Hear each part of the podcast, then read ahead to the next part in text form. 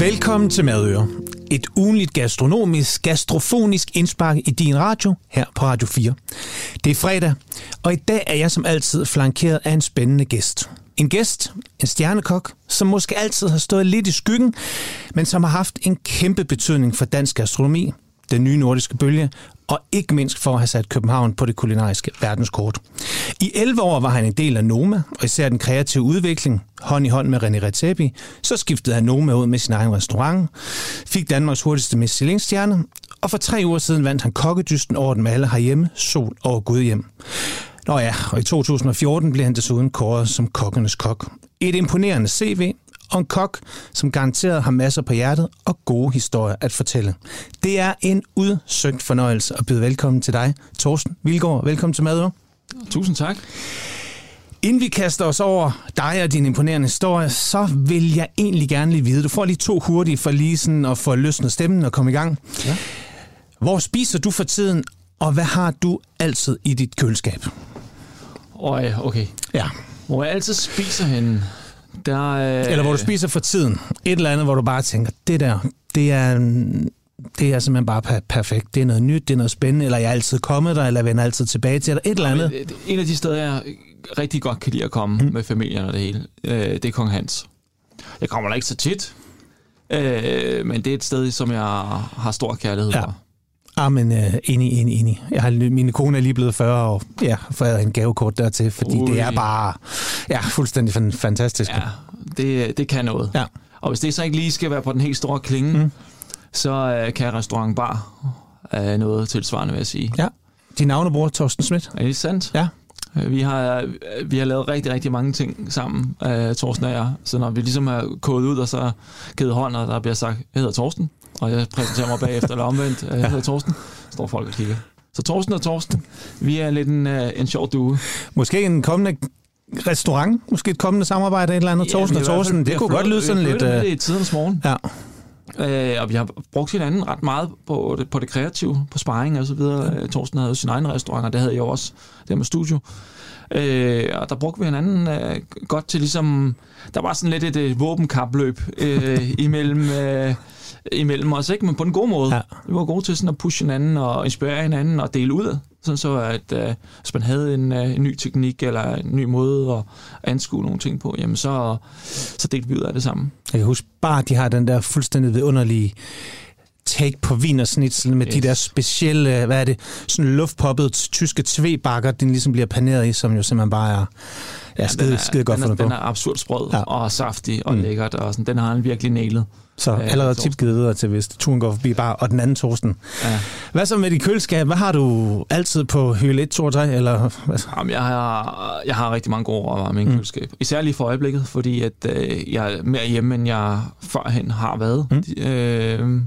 Klart, når man arbejder og kører service og så videre, så er du kun hjemme 2 dage om ugen, jo ikke? Når du har en anden restaurant. Men lige nu har jeg det privilegie at være lidt mere hjemme og kunne lave mad til familien og så videre. Så det bugner af gode råvarer. Og ja, lige nu er vi jo selvfølgelig lige over af sparsæsoner og ærter og alt det der. Der ligger altid en god ost, der ligger altid godt smør, så kan man komme rimelig langt, føler jeg. Og det kan være, at vi skal høre endnu mere om det, når vi vender tilbage, fordi du har også en hemmelig råvarer med, men meget mere om det senere. Vi har ligesom prøvet at dele dagens program op i sådan ligesom 3 dele. Der er dig, så er der Noma, og så er der efter Noma. Men lad os starte med dig, Torsten. Ja. Din madmæssige interesse, hvor kommer den fra? Men den har faktisk altid været til stede. Jeg har altid vidst, at jeg gerne ville være kok. Jeg tror, jeg var 5 år gammel, da jeg sad og tegnede min egen restaurant, uden at vide, hvad det helt betød. Og det har jeg altid hængt ved. Jeg har altid eksperimenteret, og lige snart der var en mulighed derhjemme for at gå i køkkenet, så greb jeg den. Og det var alt for... Når man er så lille som 5-6-årig, så kan man jo ikke stå med kogende vand. Så jeg lagde bare spaghettien i koldt vand, og fandt ud af, at den jo både bød på den måde. Og så er det bare stille og roligt taget til. Og men jeg tænker, 5 år, altså har du haft... Var der forbilleder dengang? Var der nogen, du så i fjernsynet, eller et Anders Sandblad? Eller et, altså... Jo, faktisk, der ramte du lidt eller andet der. Et Anders Sand. Kan I huske den der Anders Sand kogebog? Ja. Ja, den der var den sådan lidt... Ja. Ja, hvor den havde der også... var pandekager og de der crowd pleasers, ikke? Og der var selvfølgelig det visuelle, og der var en kokkerhat og sådan noget der. Der ramte den sgu meget godt. Der ved den jo... Den var nok med til at på en eller anden måde at glorificere det der med at lave mad. Mm. Det var en af de første, kogebøger, jeg nok havde, ikke? Og vi voksede op derhjemme, ganske stille og roligt, arbejderfamilie, ikke noget fancy overhovedet, heller ikke på det gastronomiske, men mine forældre var rigtig gode til at købe en masse ting ind, kåsalater i, du ved, det fulde sortiment, og så ligesom gjorde vi dyrkede det der med at være samlet om bordet som en familie, ja. Men det var ikke det gastronomiske, altså vi kunne godt lide at spise, men det var ikke fordi det alting var hjemmelavet og hjemmesyltet på ingen måde. Det var alt det bedste fra supermarkedet, ja. Der ligesom blev samlet. Men det var jo selvfølgelig også med til, at, altså den der magi, der sker, hvor man ligesom spiser og sidder og mixer og forskellige ting. Og fik du lov til at lege med det? Ja, det gjorde jeg. Og der var selvfølgelig inden for rimelighedens grænser, du ved. Men man finder jo stille og roligt ud af, hvad fungerer ikke. Og... Så udblødt pasta og sådan 5-6 kåsalater vendt sammen, og så da-da. Netop. Mor og far, nu skal I bare til løjer. Det var mere for at skildre det der med, at, hvad mad kan gøre. Ja. Det der med at være samlet til et måltid, og det magiske, der kommer ud af det, ikke? Altså, det er noget af det, jeg husker fra min barndom. Det var de der samlet omkring spisebordet. Gode stunder. Helt klart. Hvad med folkeskolen og den her madkundskab? Grunden til at spørge, at vi har tit berørt netop madkundskab, og hvor madkundskaben ligesom er i dag og på vej hen, men en stor generation af børn, der ikke kan lave mad og så videre. Det var også en kæmpe øjenåbner for mig, fordi der blev jo også brugt nogle råvarer, som ikke... Altså, jeg kan huske, i madkundskab, der skulle vi lave en ret, der hedder pirokker. Ja. Som er sådan en indbagt... pie-agtig, ja. Men der havde vi bladcelleri. Jeg har aldrig fået bladcelleri. Så det blev jo ligesom, du ved, shit, hvad fanden er det? Det smager mig godt. Mm. Men det var, for ligesom at sige, det var ikke rigtig nogen af de råvarer, som fandtes hjemme hos min far og mor. At det var hakkebøffer og... Sovs og kartofler. Ja. Og det var sovsen, det var pandesovs, og det var, du ved, knors, pulverting og rørt op og sådan noget der, ikke? Kvæg, de jo selvfølgelig også arbejdet. Men jeg prøvede stille og roligt, i takt med, at jeg blev ældre, og så tage lidt over og prøve nogle ting af. Og den kæmpe inspiration, der kom, det var Claus Meyer. Ham forelskede jeg mig i. På tv eller i... Jamen, på tv. Ja. Og kogebøgerne og det der, ikke? Jeg kan huske, jeg røg i gymnasiet. Prøv lige sådan at mærke ordentligt efter, om det var, du ved, den der håndværkervej, jeg ligesom kunne gå, eller om jeg ligesom skulle ramme på en akademisk hylde. Og jeg var ikke specielt stærk i folkeskolen, men trods alt så gav de mig chancen til at hoppe på gymnasiet. Og den greb jeg, og erklærede mig egnet, og så er jeg en fighter. Så hvis jeg ligesom sætter mig et eller andet for, så gør jeg alt, hvad der ligesom står i min magt for, og det var jo kæmpe chok at kunne starte der i 1.G. Jeg kunne jo ikke rigtig noget. Nej. Men det finder man jo ud af, når man kommer, ikke? Jo. Men det tog jeg bare som en udfordring op fra og ned, og var som sagt ikke så faglig stærk, men det endte jeg med at blive. Jeg endte med at kæmpe mig op til et hæderligt niveau, vil jeg sige. Og har altid været også fascineret af fysikken og kemien, og det tog den også, dengang hed den matematiske, tror jeg ikke, det hedder i dag. Nej. Ja. Men ved den nu, og stadigvæk den dag i dag, forelsket i, hvad der sker, når ting blandes, og hvordan, noget med teksturer og så videre. Så du blev matematisk student? Jeg blev matematisk student, ja. Og hvad så der, når man lige pludselig har fundet ud af, wow, jeg skulle bolig... Jamen, så var det jo sådan en skillevej.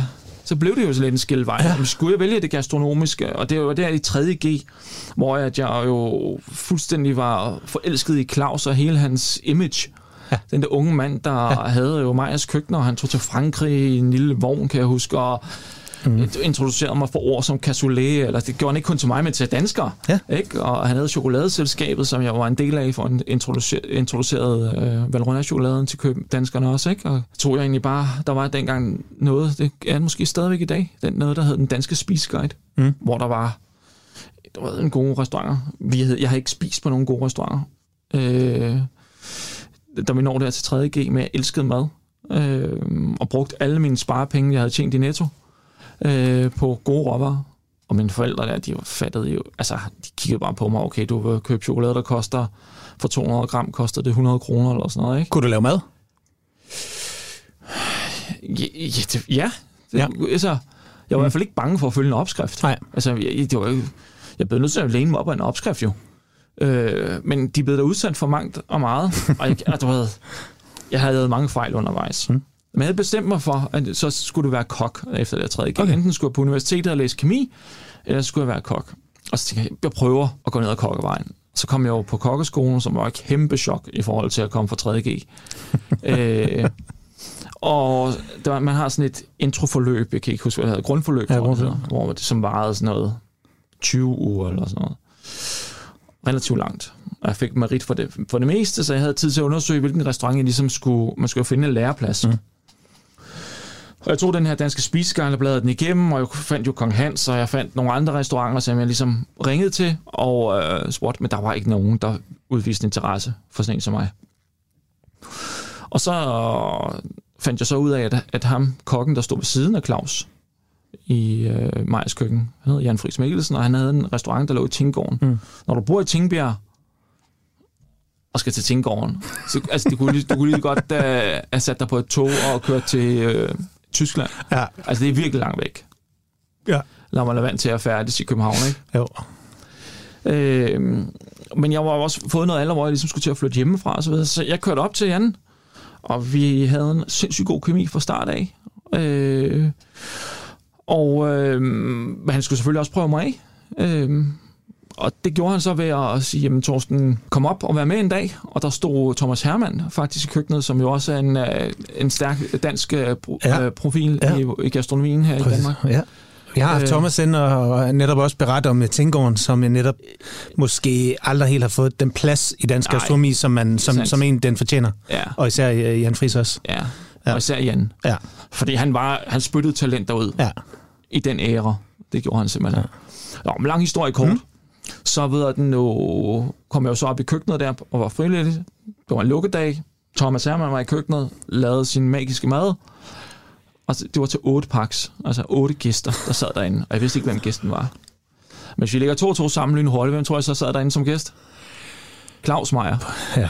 Hvordan tror jeg sådan en 19-årig dreng, som møder sin rockstjerne og får lov til at servere for ham? Altså, når jeg tænker over det, kigger på min hud her nu, så får jeg gåsehud. Ja. Altså, det var bare så stort, som det overhovedet kunne blive. Oh, yeah. Og Jan tog mig under vingen, jeg flyttede til Hillerød på et lille værelse, og så gav vi den bare gas. Kan du huske, hvad I serverede? Ja. Kom med det. Stegt kammusling med mandelpraline og frisesalat. Altså... I dagens Danmark, så er det måske meget normalt. Altså, det er jo ikke lige så eksotisk. Men for mig, at kunne transformere en mandel om til en blød sovs, som en pralinære, og så kom salt i, og sådan, jeg var bare, what the fuck sker der her? Altså, det meget fed dag på arbejdet, ikke? Det var, jeg overholder sindssygt, og så får lov til at servere sig Claus, og lige ryste nervøsiteten af sig, ikke? Og det var magisk. Det var magisk. Det var fed historie. Ja, tak. Ja. Og så bliver du udlært for Tinggården? Jeg bliver udlært for Tinggården. Ja. Og vi vinder også nogle konkurrencer. Og jeg finder lynhurtigt ud af der, at jeg er ret stærk på det kreative. Det sporter, jeg ved, at han nu... Jan også. Ja. Så han giver lynhurtigt plads til mig, til ligesom at bidrage på menuen. Så allerede der begynder jeg jo ligesom at... Altså, for mig så det her om at være kok, det var også en livsstil. Det var ikke bare et arbejde. Så jeg gik all in på det. Altså, jeg brugte hele mit liv, og bruger hele mit liv på det her. Ja. Så jeg læste op på en masse ting, så at jeg ligesom kunne bidrage til de her menumøder og planlægge næste måneds menu. Og fandt jo lynhurtigt ud af, at okay, på min fridag kan jeg komme ind og prøve nogle ting af, og få præsenteret dem, og fungerer det? Noget, som ligesom passede ind i, på Tinggården. Og det tror jeg var... noget, der virkelig gav mig en stærk ballast, at der var mulighed for at gøre de her ting. Så man stille og roligt følte sig tryg i at prøve nogle ting af, og fandt også lynhurtigt ud af, i takt med, at vi også fulgte sæsonerne så slavisk, som vi gjorde, og skiftede menuerne så ofte, som vi gjorde, så var der jo bare hele tiden et momentum, der kørte. Og så er der noget med, at Tinggården virkelig også i tale satte det her håndværk på, om det var på vildt eller på fisk, at man ligesom havde det hele igennem, ikke? Jo, men altså, vi stod jo med hele dyr. Ja. Altså, så får du en halv ko ind ad døren. Og så er det jo learning by doing. Altså, selvfølgelig var det ikke overladt til os selv. Jan var jo en mesterlærer. Ja. Og viste jo vejen på de her ting. Men altså, vi fik jo hele fisk hjem, og vi fik mange fisk hjem, for det var et travlt sted. Ja. Vi røg selv. Kæmpe store gryder på gasblus med alle de ben og grøntsagsrester, vi ligesom producerede, som blev til magiske dråber hen over natten, ikke? Så et levende køkken med duft og smag og alt, ja, som han bare... Ja, altså, man fik altid et smil på læben, når du trådte ind af døren der, fordi det duftede bare så godt. En fong, der står og reducerer, eller... Du ved, ja, det kan bare noget. Hvornår fandt du ud af, at du ville være en... Hvad kan man sige, en sådan high-end kok, eller du vil op af stigen? Fordi man kan sige, at der er mange, der starter på grundforløb, bliver kok. Ja, ja. Nogle bliver kantine, nogle står på et stegeparti et eller andet sted i 10 år, og så videre. Ja. Og så er der dem der. Og jeg har haft mange igennem studiet her, hvor man godt kan fornemme på dem, det der drive, og den der at sige, jeg vil mere, jeg vil undersøge, jeg vil kratte i det, jeg vil blive bedre, jeg vil det hele. Men det tror jeg var... Jeg kunne jo ligesom se, at jeg havde et... Efter nogle år, så havde jeg jo en eller anden form for talent, eller hvad man kalder det. Det kunne jeg jo godt spotte, at jeg brugte... Altså, ting, jeg satte sammen, og jeg stillede mig meget, meget sjældent tilfreds, så jeg blev ved med at udvikle på tingene og sådan, ikke? Så jeg gik jo all in på det der. Men altså, Tinggården var et magisk sted, og... Men som du selv siger, det var jo ikke et Michelin-sted. Nej. Men på min fridag, når jeg ligesom var kommet ind i min proces, men jeg tror, man har kokkeelev 4 år, men jeg tror måske 2 år hen i forløbet, eller sådan noget, så på min fridag, så var jeg så på Kong Hans. Ens kokkenetværk voksede en lille smule, og så kendte man, jeg kan ikke huske, hvem der åbnede døren, måske Thomas Herman, jo, fordi han havde været deroppe. Og så fandt jeg ud af, at han var på Kong Hans, og var souschef der, og så bankede forsigtigt på en dag og sagde, hvad Thomas, må jeg være ham på min fridag? Og du ved, så... så fandt jeg ud af, okay, de er hvide kokkeuniform, at du havde kokkeforklæder på, og de har kokkehuer på, og sådan, wow, det kan også noget, ikke? Ikke frem for deroppe, hvor du bare most igennem, og vi lavede bare rigtig god mad, men vi havde ikke tid til den detaljegrad i det, udover hvad vi selv lagde i det. Men der var en eller anden del af det, der trods alt også synes det var spændende. Det var, det der pille-finesse. Ja, og stå der og have tid til de enkelte tallerkener og sådan noget, ikke? Altså efter Tinggården, kom du til udlandet, eller? Nej. Jeg startede faktisk Nørrebro Bryghus op. Jeg ved ikke, om I kan huske. Det var jo der, hvor mikrobryggerierne ligesom startede. Ja. Og der var jeg så i 8 måneder, og det blev samt for stor maskine til mig. Men jeg var ligesom med til at starte op som sådan en souschef, assisterende køkkenchef. Men så sker der noget lige pludselig. Ja. Hvordan kommer du i kontakt med Noma, eller hvordan kommer Noma i kontakt med dig? Jamen, det er en lidt sjov historie, som jeg tror jeg har fortalt før, men I kan da godt lige få den også. Vi elsker historie. Ja, jeg kommer ned på en restaurant, der hedder Ekstra, og på Ekstra, der møder jeg min bedste ven i dag, som hedder Lasse. Og det var Rasmus Kær, der var ejeren af det sted. Og det var sådan meget kong. Han var lige vundet årets kok, året før jeg startede. Og årets kok dengang, det var en stor kokkonkurrence.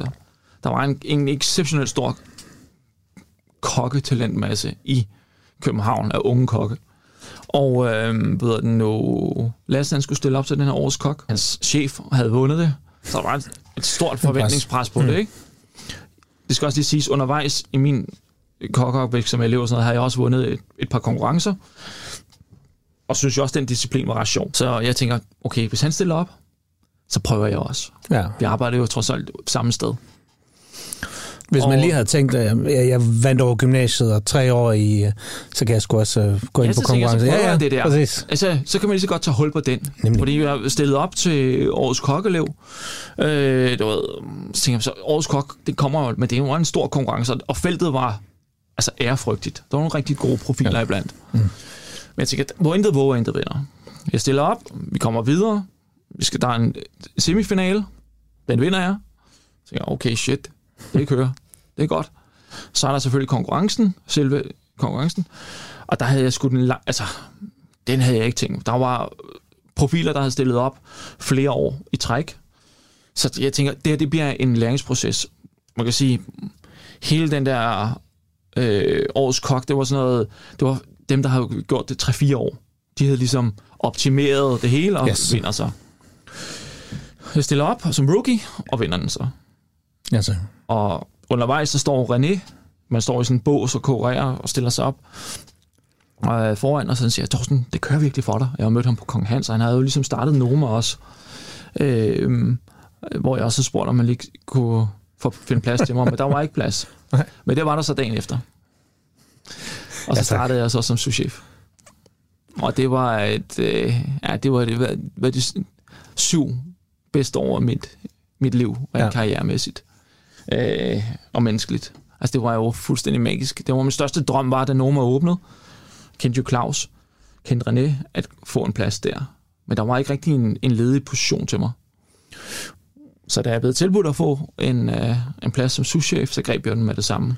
Vidste du, hvad Noma var, hvad det skulle blive til? Nej, ikke ved det. Nej. Tror jeg da heller ikke, René vidste. Nej. Der var ikke nogen, der vidste. Men ja, jeg vidste, hvad det var, fordi jeg havde det privilegie, at den første prøvemiddag nogensinde holdt på Noma, var jeg en del af. Okay. Og da jeg var færdig med den prøvemiddag, så vidste jeg, der stod det soleklart for mig, at det her sted, det kan noget. Og det her sted, det skal jeg være en del af. Og som jeg sagde, hvis jeg sætter mig noget for, så plejer jeg som rent at komme i mål med det. Hvordan var det så at være en del af det? Hvor meget kunne man fylde? Og, altså, jeg tænker sådan mere, hvad har dit aftryk været på det? Nå, men igen, det kreative fandt René og jeg jo også lynhurtigt ud af, at vi var et godt makkerpar på det kreative. Der var en fra start af, var der bare en god dialog, en god kreativ dialog og en god pingpong frem og tilbage. Og altså, hvordan arbejder man? Du må godt prøve sådan at tage os helt med på sådan en arbejdsuge eller et eller andet forløb, hvor man skal præsentere noget nyt, eller... Jo, men det blev jo lidt mere organiseret, som tiden skred frem, og Noma vandt den respekt i den gastronomiske verden, som Noma jo gjorde. Men i starten, der var det jo et køkken på lige fod med alle andre køkkener. Mm. At jeg var jo souschef, jeg stod på stegeparti, jeg stod og anrettet. Altså, og så havde vi jo på vores fridag mødt ind, drukket en kop kaffe, købt en snegl i lavkagehuset, sad og lavede næste måneds menu. Og sådan på råvareplan sad bare pingponget frem og tilbage, og det klikkede bare. Så finder man jo tid i sin travle hverdag til lige at prøve en ret af eller to, og så typisk var det jo også noget, hvilket det jo, jeg ved ikke om det er sådan i dag, men det, altså ikke på nogen i hvert fald, men for en almindelig restaurant, når du skifter menu, så gør du det altså med de ressourcer, der typisk er til rådighed, så gør du jo på dagen, og så må det jo briste eller bære. Og så i morgen bliver hun lige bedre. Og så er der også sådan typisk et par dage, hvor man lige kører tingene ind. Okay. Men bundniveauet er jo relativt højt, fordi at der er en dygtig kokke blandt, ikke? Og det var jo også præmissen dengang. Klip til, at man står i et testkøkken og har et hold, der ligesom fokuserer 100% på innovation, ikke? Og hvor lang tid går der derfra? Til man ligesom sådan... Der gik jo nok en 4-5 år, indtil der var et testkøkken der på det gamle Noma, ikke? Men var der stadigvæk sådan lidt det samme manifest, eller bliver det først sådan skrevet, og sådan bliver sådan lidt mere, hvad Noma skal være sådan i sådan verdensgastronomien, eller på en eller anden måde? Det, der er fantastisk med Noma, det er jo, at Noma udvikler sig jo konstant og hele tiden. Ja. Og det er det mest sindssyge drive, der er det sted, og som René besidder. Det er jo, at tingene jo hele tiden udvikler sig, og intet står stille, så... Hvor godt kendte du René, inden du startede? Jamen, ham havde jo rendt på, stået på nede på Kong Hans på min fridag, ikke? Og jeg stod der og hjalp til med mig som pladsen og var med til at køre service, og kiggede ham over skulderen, når han stod på fiskerparti. Og så hørte jeg jo så, at han havde fået mulighed for at åbne over på Nordlands Brygge, og det skulle være et nordisk koncept. Og det tænkte jeg kvæg min tid på Tinggården, hvor vi jo dyrkede det nordiske, som jo, man jo dyrker der. Jamen, jeg kunne næsten sige, at dine forudsætninger var næsten bedre end René Redzepis, hvis han kom fra... Ja, fordi vi sankede jo, og vi gik jo ud i skov. Altså, vi havde tingene meget mere tæt på, end man havde i København. Vores forudsætning var jo, op på Tinggården var bare meget større. Altså, vi kørte jo til hundesteder og hentede jomfruhummer, og vi var ude og sanke i skoven. Vi svampeture og som sagt hele dyr og lokale fiskere, alt det her, som jo endte jo med at blive en stor del af det nordiske manifest, og man ligesom konkurrerer med ting, du har omkring dig, ikke? Så hvordan laver man en Noma-ret? Altså, hvordan kom du ind i den, altså det her med at finde på en ny ret og få noget på kortet? Naturen. Ja. Vi brugte jo naturen som pejlemærke. Mm. Og det er jo klart, når man skal lave mange retter, som jo sådan en type menu jo typisk er en tastingmenu, så skal du jo have forskellige koncepter, så vi arbejder meget ud for noget konceptuelt. Det kunne jo enten være former på nogle af retterne, det kunne jo også være, at man havde været ude og besøge en landmand, og prøvet at gengive det, der foregår på hans jord. Kan du huske en speciel situation, eller en sådan... Ja, men der er masser... Hvor du bare lige sådan sætter den, eller hvor man har 5 forskellige ting. Det er mere fordi, jeg tror, der er mange, der også lytter til det her, som er vant til at gå ud og spise, som sætter sig i en stol ved et bord for en kæmpe oplevelse med vinmæssigt, men alt det, der foregår ude bagved, hvor mange gange noget bliver lavet om, testet om osv. Ja. Og især i Noma-regi, fordi alle kender til Noma. Kan du prøve at tage sådan helt ind i maskinrummet på en eller anden ret, der bliver udviklet, eller en eller anden sæson, eller et eller andet, som du lige tænker... Ja. Det her, det var sgu ret specielt, eller ret sjovt. Eller? Jamen, hvis vi ligesom prøver at slå ned på en ret, så må du korrigere mig, hvis det er, at jeg skal uddybe.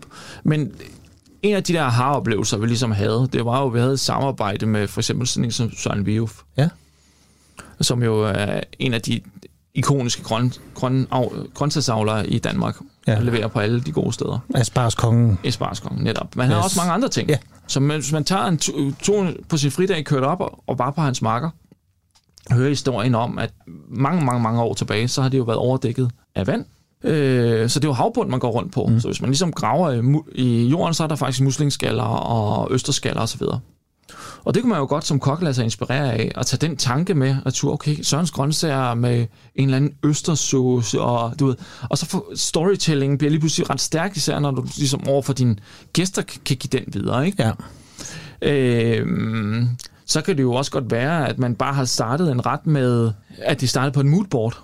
At man tager nogle ingredienser, man nogenlunde tror på, som måske en dag er en lille smule for banale. Ja. Lad os nu sige, villain og brombær og rødbede. Det er jo sådan en godt gennemknippet smagskombination. Mm. Men hvordan formår man i et Noma-regi at elevere den op til noget, der er nyt? Og der brugte vi jo mange timer på at ligesom at virkelig dykke. Fordi vi vidste jo godt, at René var en krævende mand, og ville gerne have noget nyt og innovativt ud af det her. Vi havde trods alt de samme råvarer til rådighed som vores kollegaer. Vi var måske et skridt foran, på grund af, at vi havde nogle flere hænder og sådan noget der. Så vi kunne virkelig bruge mange vilde urter, og vi fandt jo også ud af stille og roligt, at man kunne sylte og hengemme og fermentere, og blev også det nye, som de jo har perfektioneret derude sidenhen, ja, ikke? Jo. Men det var ikke så stor en del af det, da jeg var på det gamle Noma. Det blev det så senere hen. Men så var det jo så, at det kreative ligesom skulle kigge ind. Hvordan kunne du så overraske René med en kombination af vildland og skovsmag, eksempelvis. Hvordan er den der følelse, når man går ind for en René Redzepi og sætter en tallerken, og han smager?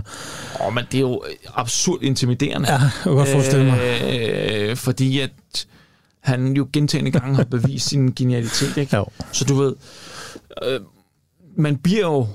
Det er jo altså man vil jo allerhelst gerne ramme rigtigt, fordi man jo netop har så brugt måske timer af forberedelse på et eller andet, ikke? Og man har måske også mere end en version klar, fordi man vidste jo ikke helt, hvilken vej man skulle gå ned af. Altså det var en kæmpe udfordring at skulle følge med på det tempo der, som Noma jo undergik, ikke? Jo. Er der en ret eller et eller andet, som du er særlig stolt af, som du stadigvæk kan huske? Og der er mange. Ja, okay. Jeg ved godt, jeg er blevet spurgt om det her spørgsmål 1000 gange, og jeg kan ikke slå ned på en ret, for jeg synes, det var den periode for mig står som en magisk periode. Så hvis du tager den grå Noma-kåbe og slår op, så synes jeg, at hver enkelt ret, selvom de i dag jo i gåseøjne nærmest er blevet brasseriretter, fordi niveauet er, og har taget endnu et step op i København. Men det er jo, altså, det var bare en magisk æra, hvor hver enkelt ret, synes jeg, havde sin berettigelse. Hvad med alle priserne? Der var World's 50's bedste, og så blev I verdens bedste, og så videre, og så videre. Hvordan havde du det med det? Hele det her... Jamen, det var meget abstrakt for mig. Ja. Fordi, jeg kan huske, at René kom hjem efter den første rejse der med 50 Best, og kom hjem og fortalte mig om det. Jeg vidste ikke helt, hvad det var. Jeg tror ikke rigtigt, Danmark, nogen rigtig forstod det, men hvad var det? De var nummer 38 på den der liste, tror jeg, de startede, ikke? Nummer. Ja, eller vi startede. Og så forstod man det, men lige pludselig forstod man det jo mere i forhold til den opmærksomhed, restauranten fik. Alle de udlandske gæster, der lige pludselig sad på stolene der. Og det forventningspres, der ligesom øget pres, der blev på hele teamet og på kreativiteten og sådan noget, det var vildt. Og hvordan havde du det med det? Altså, jeg trives rigtig. Bedst under pres? Det, jeg synes, det var, synes, det var lidt absurd fedt. Fordi man kunne virkelig mærke, at man var med til at gøre en forskel. Man var med på en rejse. Og det kostede blod, sved og tårer. Men det var noget som en præmis, som vi alle sammen var klar på, fordi vi alle sammen kunne godt se meningen med det. Ville Noma have haft samme succes, hvis du ikke havde været ombord? Tør du godt tilskrive? Nej, det tør jeg ikke tilskrive. Nej. Men jeg vil vente om at sige, at jeg er stolt over at have været en del af den rejse. Er der noget, du fortryder? Bliver det nogensinde for hårdt? Koster det for meget? Nej, på ingen måde. Nej. Aldrig nogensinde. Jeg synes, det var så transparent, som noget kunne blive. Vi alle sammen vidste jo, at man var med på, man gerne ville være en del af den her energi. Nu kan vi sige, jeg var en del af den fra starten af, så for mig var det jo, altså, jeg tænker det der med, hvis du som ny træder ind i den energiboble, som det der var, så kunne du godt være vildt, ikke? Jo. Men også der, du ved, for mig, det var virkelig lærerigt, og det var enormt inspirerende, og man var jo en del af noget, og jeg blev virkelig overrasket over mig selv, hvor dybt jeg kunne grave mig selv, også på det kreative. Ja. Man må virkelig sige, at du har været en del af historieskrivningen. Nå, men du ved, det er også noget, den her, det tilskriver jeg også René, at han formår at presse folk ud til, hvor at man kan levere på den måde, ikke? Jo. Det var fandme sejt. Hvad tænker du om de tæsk, nogen tager lige for tiden nu her med alt det her med at folk arbejder for hårdt og alle de her frivillige og så videre og så videre? Jeg forstår det ikke. Nej.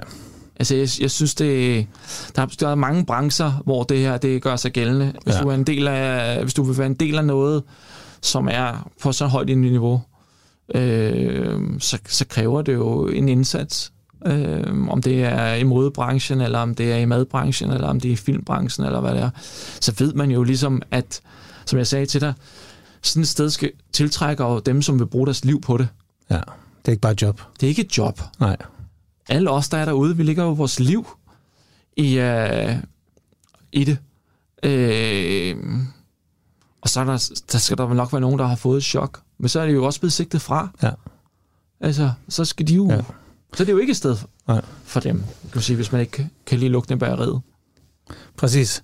Men man kan sige, det er jo noget, der fylder meget, og du skal overhovedet ikke stå på mål for noget, det er slet ikke meningen. Nå, men det er egentlig mere det her med, at tror du, det er en del af kokkebranchen, det her med, at man arbejder et eller andet sted gratis, og så dygtiggør man, så man mærker den her vibe, man bliver en del af et hold, og så får man nogen med ind under huden, og så hjælper det også på ens CV. Tror du, det er noget, der simpelthen er på vej ud i hele den her kulturændringen, som vi sådan ser på i andre brancher? Ja, det er jo nok, fordi tiderne ændrer sig, og så må man jo følge med tiden.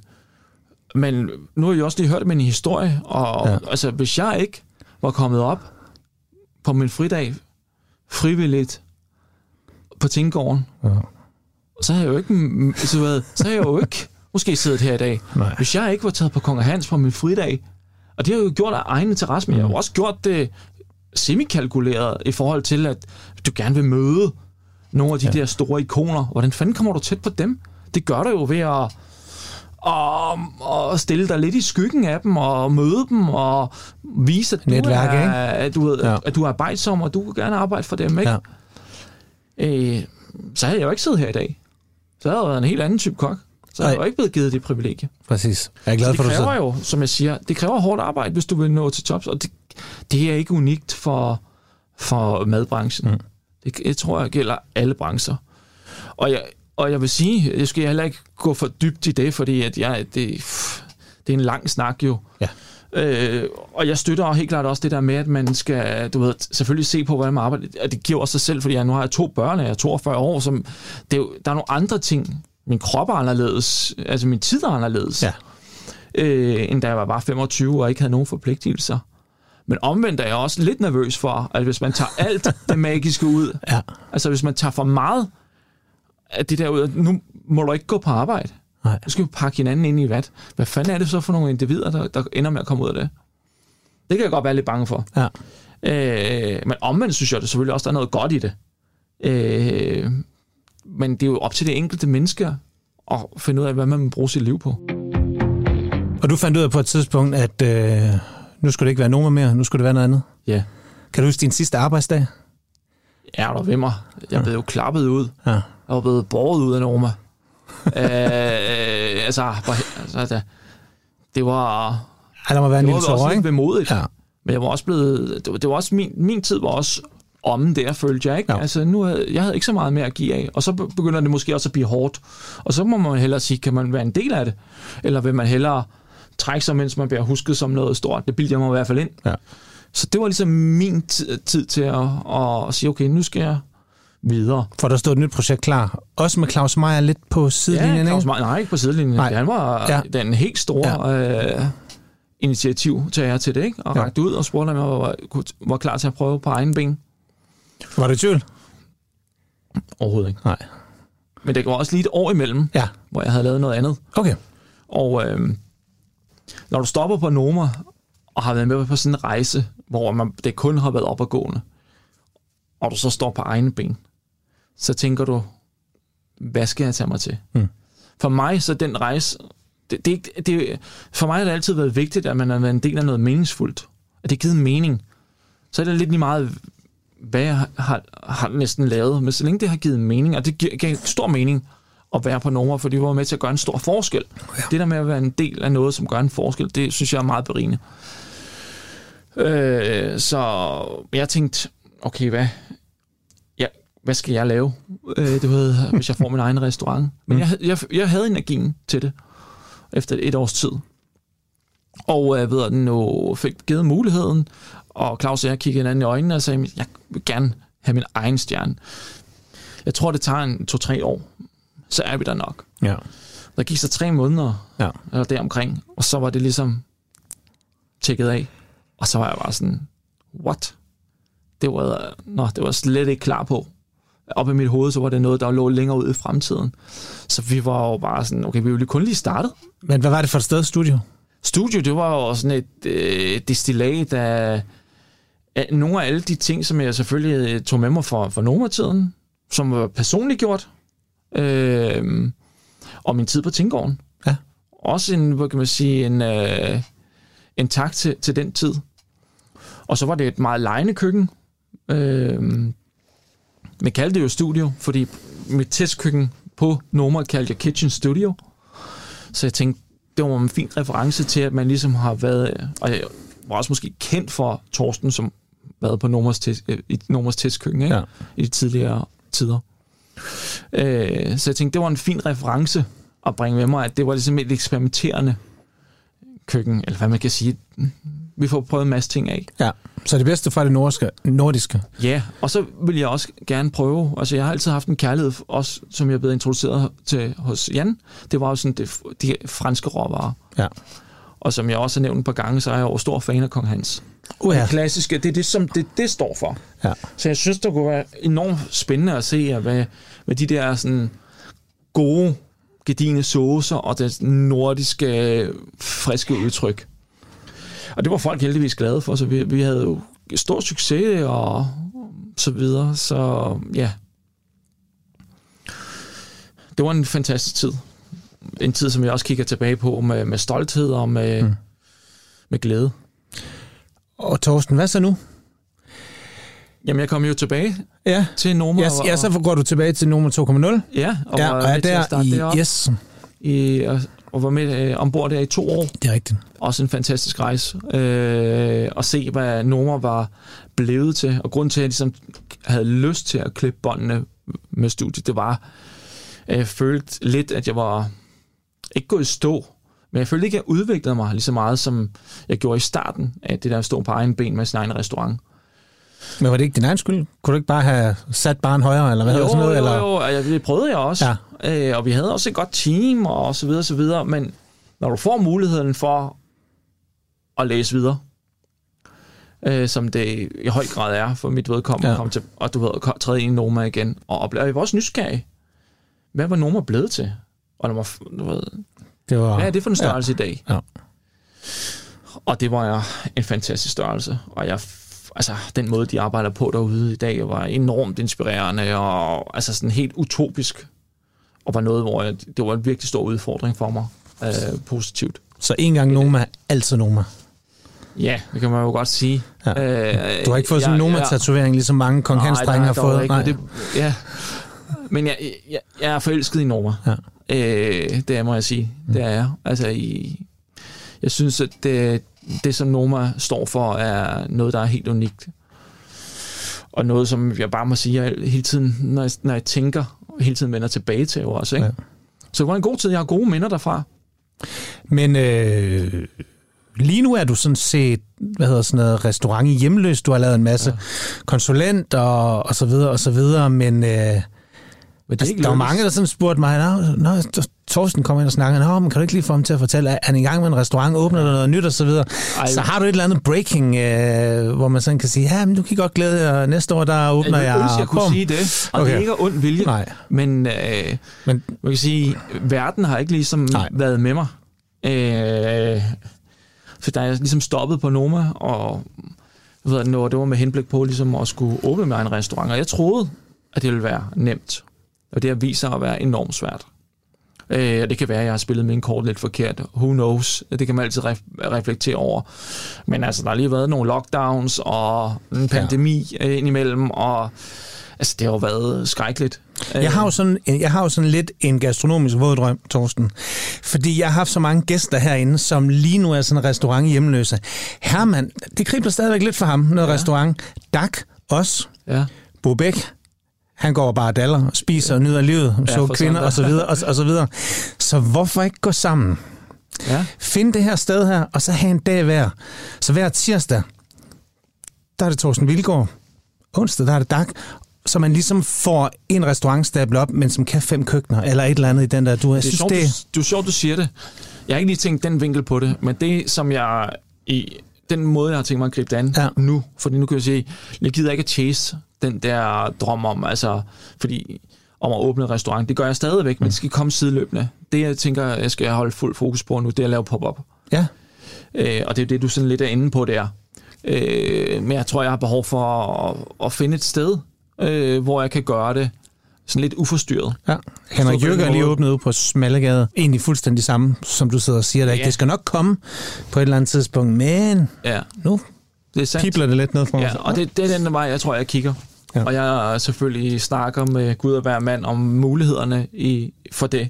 Spændende. For så kan man sige, så laver man i det mindste noget, der er relevant for ens virke. Og det har været måske min største kæphest her det sidste års tid, at jeg har virkelig gerne vil udtrykke mig gastronomisk, og jeg har jo sagt ja til alle de opgaver og de sjove selskaber, der ligesom har, hvor jeg kunne udtrykke mig på den måde. Ikke? Jo. Men omvendt kan man sige, at vi har også været igennem en periode som restauranter, med personale, som også har været virkelig ubehagelig. Ja. Så det har været survival of the fittest. Så det har heller ikke lige været gunstigt at skulle gå ud og åbne en pop-up, og så stå der en mand og skulle køre hele showet selv. Det er lidt en brydningstid, hvad der kommer til at ske nu her, men jeg er fuldstændig stensikker på, at med dit drive og beslutsomhed, så må det ikke der ske et eller andet. Jo, det tænker jeg. Alle mine gæster her i Madøre, de får lov til at tage en råvare med, der betyder noget for dem. Og du har en hvid pose liggende hernede. Ja. Rimelig stor. Og Torsten, jeg er simpelthen så spændt på med hele den her gastrosnak, vi har haft. Hvad pokker du har med i dag? Selen? Ja. Op med det. Ja, værsgo. Ja, tak. Det er en fladfisk, men det er måske... Er det pikvar? Det er pikvar. Det er godt gættet.